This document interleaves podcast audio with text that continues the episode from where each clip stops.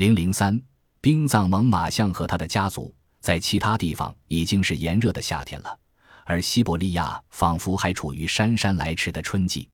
冰原开始复苏，沉睡已久的河流又唱起了欢乐的歌。它一路上滚滚而去，不时拍拍岸边似乎仍睡眼惺忪的冻土，致以亲切的问候。当一九零零年的夏季来临时，西伯利亚的别列索夫卡河也是用翻腾的浪花来祝贺一年的新生。就在他向河岸致意时，一具动物遗体从土中暴露出来，这就是著名的猛犸象遗体化石。此标本现在列宁格勒科学博物陈列馆内供人参观。不过，这在西伯利亚并不是头一遭。一六九二年，一份关于冰藏猛犸象的记录就曾成为学者热衷一时的话题。有人认为这是最原始的资料，其实不然。清朝皇帝康熙博学多闻，曾就《神异经》一书发表过议论。他说：“《神异经》载，冰属生北海中，学冰而居。”视冰而食，遂九大如象，冰破即死。欧罗巴曾见之，谢庄梅前辈述乌里雅苏台时亦曾见之。《神异经》的作者据说是汉武帝时的东方朔，是公元前两世纪中国有名的文学家。经考证，此书确凿的年代是公元六世纪，即南北六朝时期。著者乃贾托东方朔之名。书中所说的冰鼠就是猛犸象，因古人不了解，误以为它生活在水中，故有如上所言。而康熙为此作证。俄国公使欧罗巴曾见过冰鼠尸体，朝廷命官也眼见为实，说明《神异经》所载并非妄言。中国另一部著名的典籍《太平御览》对此事的四载也有案可查：食草木，肉重千斤。可以作辅，其毛八尺，可以为入等等。可见，我国早似有关于猛犸象化石的记录，比国外至少提前了一千年。除此以外，根据文字记载，西伯利亚的居民还有一种职业与猛犸象有关，那就是采掘象牙。我们今天所知的象牙，大都出自非洲和亚洲，因为地球上的大象就聚集在这两个洲的热带草原和亚热带丛林里。那么，西伯利亚的象牙来自何处？当然不可能是树林。但是，就在茫茫冰原下，却埋藏着许多洁白如玉的上等象牙，而且它的价值远远超过了本身，因为它的时间之久远，足以让地球发生翻天覆地的变化。这就是猛犸象牙。康熙年间，我国就有人专门到西伯利亚去采购这类象牙。当地发现的猛犸象遗体化石非常多，在新西伯利亚群岛上还有他们的墓地。别列索夫卡的猛犸象相当完整，连肉、血液和毛皮都保存了下来，对研究大有帮助。它的样子好像是在闭目养神，让人怀疑随日才会睁开眼睛。它外面披着红褐色的长毛，比较粗且硬，长达零五米。别以为猛犸象仅此一件外衣。其实贴身那件更保暖，在粗毛下有一层细绒毛，一般长约二十五厘米。这两件厚实的衣服看起来已足以帮助我们对付冬天了。但是，对于这头成年累月生活在西伯利亚冰雪中的动物来说，还显单薄了一点。猛犸象人会通过各种途径来取暖，而动物只能凭自身的优势生存。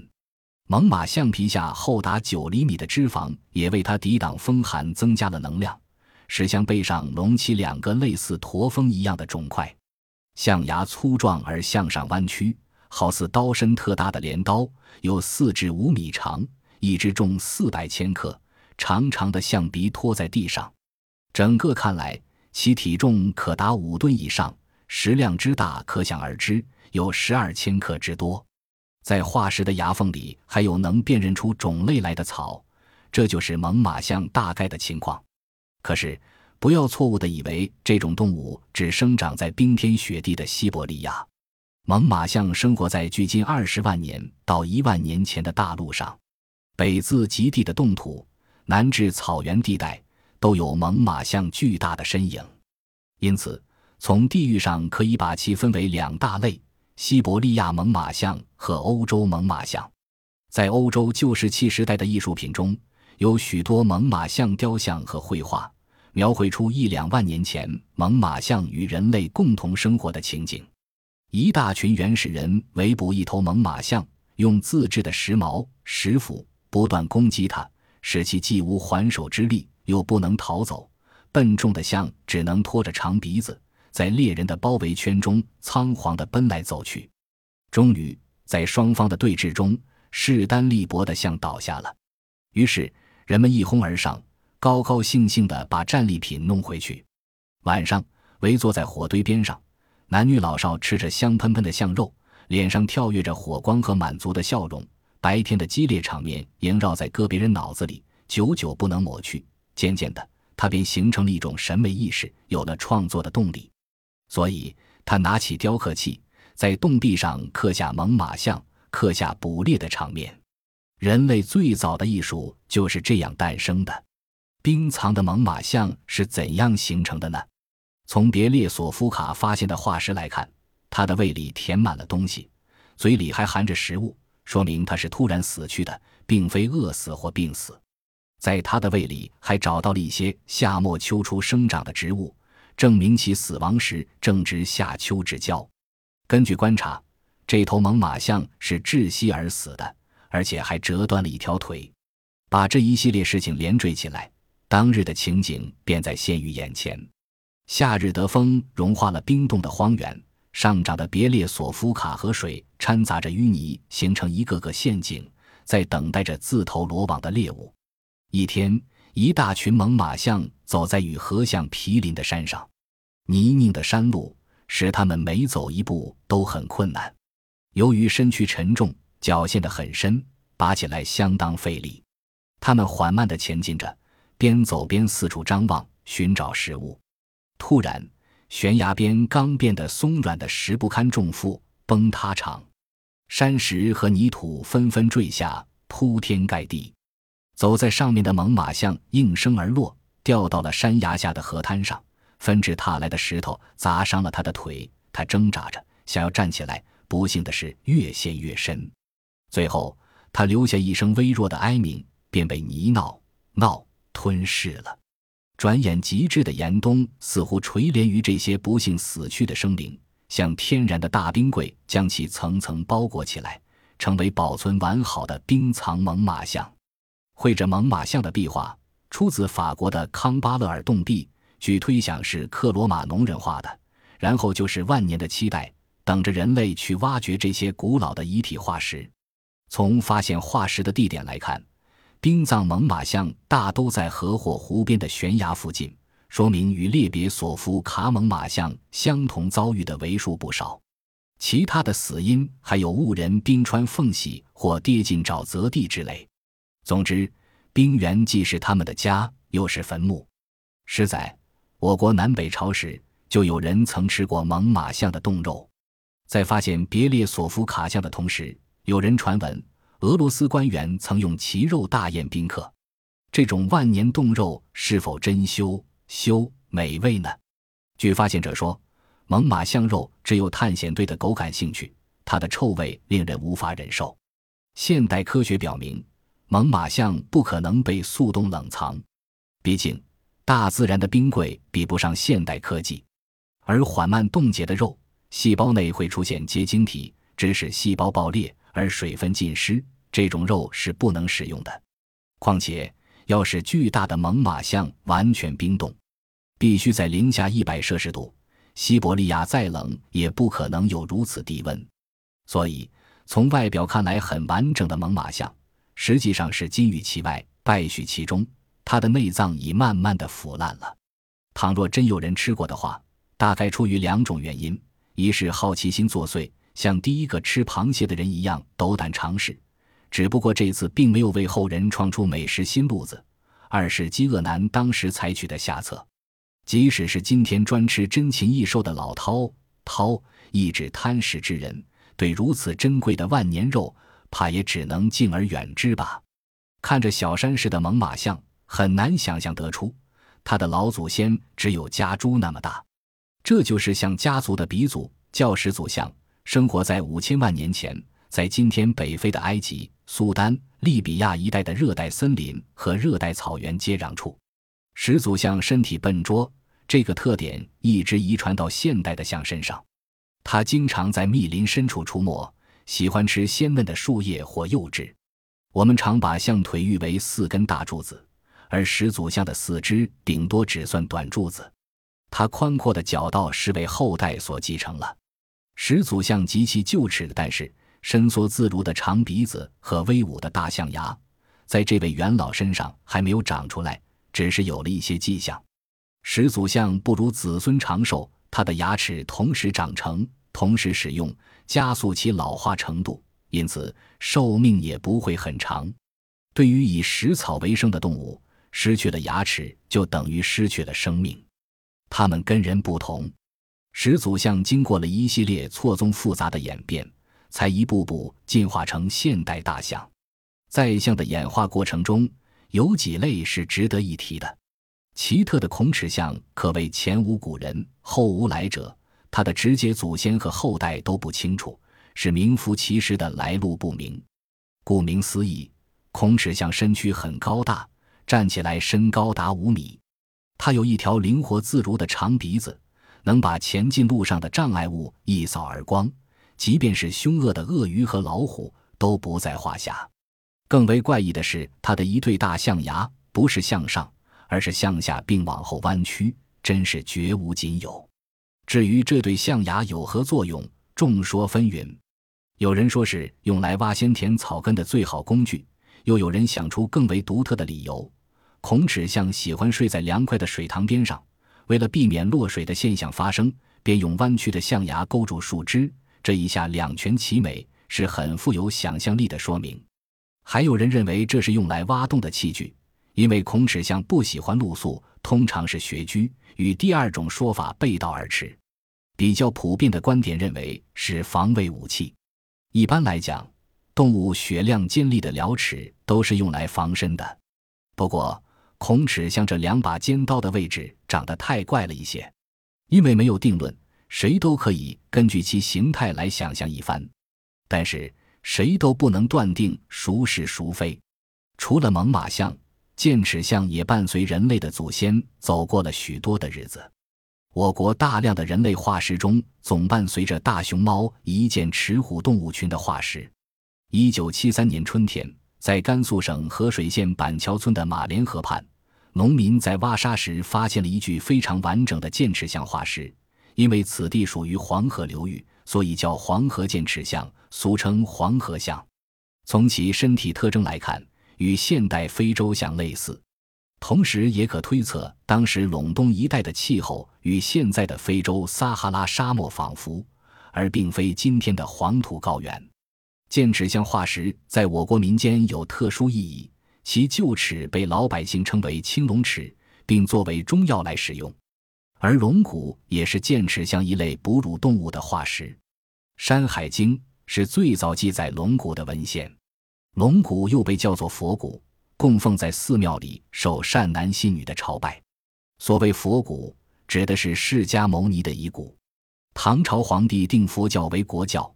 以迎合民众的心理，并以佛骨来取信于民，唐宪宗就曾大张旗鼓地把佛骨迎接到宫中奉养。当时任刑部侍郎的大诗人韩愈认为此举劳民伤财，又无重大意义，目的只是蛊惑群众罢了，因此做了一篇《见迎佛骨表》，力陈其事，结果被宪宗贬至潮州。这是文学史上极为有名的一段典故。古脊椎动物学家杨中健指出，韩愈阻止的佛骨也无疑是像一类的化石。现代研究结果表明，这些化石并没有什么医疗作用，只是古人不了解真实情况，误以为是神话中的龙的遗骨，才如此奉若神明。就在猛犸象出世的时候，古灵齿象也诞生了。这一种类最直接的祖先可追溯到一千五百万年前的脊棱象。在江苏省泗洪境内发掘出的淮河象就是其代表。古灵齿象是最早的真象，现代象的第一代。它早期生活在亚洲各地，后因气候变化便向非洲进发，这才有了非洲象。一万年到八千年前，北方的统治者猛犸象消失，只剩下现代象的一些种类在勉强维持着这个大家族。在象的家族史上，曾经出现过三百五十多个种类，然而现代却只剩下两种：非洲象，又称灵齿象，和亚洲象，又称印度象。亚洲象与非洲象，非洲象男女平等，无论雌雄都有象牙，而亚洲象只有雄性才有。非洲象比亚洲象更魁梧，耳朵也大些，不过脑袋却较小。两者的区别还在脚趾上，前脚都是五指，而亚洲象的后脚是四指，非洲象只有三指。无疑，大象是很受人喜爱的动物，多数时候它们看起来很温顺。象鼻是象身上最不可缺少的部分，虽然象的身躯很笨重，但它的长鼻子却异常灵敏。一方面伸缩自如，可以以鼻带手进行各种活动，既可以把大树连根拔起，也能从地上把绣花针拾起来，事无巨细皆以鼻代劳。另一方面，象鼻的嗅觉很发达，从几千米之外随风飘来的味道，它都能分辨得出，真是了不起。当今法国香水大师的鼻子怕也比不上它，象鼻简直是一件万能工具。不仅是大象探路的拐杖，还是强有力的武器。象鼻子上神经密集，灵敏度很高，如同现代的探测仪。即便是黑夜中，大象也不会担心撞到树上，这就全靠象鼻了。当遇到敌人入侵时，象鼻的摔打威力无比。倘若被卷起来从高空摔出去，很难有生还者。当一群大象在水中嬉戏时，它们互相喷水。形成一幅很精彩的画面。大象可以储存水以备急用，而它的鼻子一次即可吸进二十千克水，真不可思议。大象的喉头有块软骨，保证其吸进大量水而不至于损伤肺部。吸水时，软骨盖住气管，就像大江截流，把所有的水都汇集到一处去，水顺着食管流到胃里，肺部自然安全无恙。而停止吸水后，软骨自动打开，恢复呼吸功能，这是个很巧妙的身体结构。象鼻子的功用还很多，而且妙不可言。现代人把大象驯服，使其更好地为人类服务。它的长鼻子不仅可做许多人类力所不能的体力活，而且还为人提供娱乐。它的鼻子成了儿童的滑梯，还能将人送到它的背上。大象有很高的智力。它甚至能与人交流情感，在抗日战争时期，曾有一支勇猛的大象军为了保卫疆土而抛头颅、洒热血，点都不比人逊色，在西双版纳的丛林里留下了可歌可泣的事迹。战争中只有一头战象幸存下来，是隔多年，当他预感到天年将近之时，他让饲养员找出当年的鞍，他就带着这副血迹斑斑、残旧不堪的象鞍。朝着密林孤独地走去，原来他又回到曾经战斗过的地方，在埋葬战友的象冢中慢慢趴下，安详地闭上双眼。临终时，他可能又回忆起那个战火纷飞的年代，想起与战友并肩抗敌的日子。这是一篇文章里记载的，并非虚构的故事。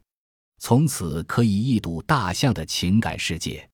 当然，如果人对大象不友善，它也有野性暴露的时候，常有大象伤人的报道见诸报端，因此如何使之扬长避短，是人与象相处中的一个大问题。由于人对自然的破坏，以及某些唯利是图者的大力捕杀，使大象一度陷入濒临灭绝的境地，所以世界上一片救救大象的呼声。近几年，在公众的保护下，大象脱离困境。却又趋向另一个极端，在非洲的一些主要产象国，大象数量剧增，导致森林和农田都受到严重威胁，这又引起了一系列问题。最近，这几个国家与西方各国达成协议，他们可以有限度、有规定的出口象牙，并对大象采取计划生育。可见，自然界讲求的是平衡。远古时候，我国很多地方都有大象。就在公元前六百年，山东、河南一带还有象和犀牛。说明当时的气候是温暖潮湿的。河南省简称豫，字面意思即一个人牵着一头象。从历史上的情况来看，这并不是徒有虚名的。可是，如今仅在西双版纳的原始森林里，还有野生的印度象，它们与密林、红土与竹楼构成和谐的画卷。人类是伴随着大象成长的，愿人与象永远是朋友。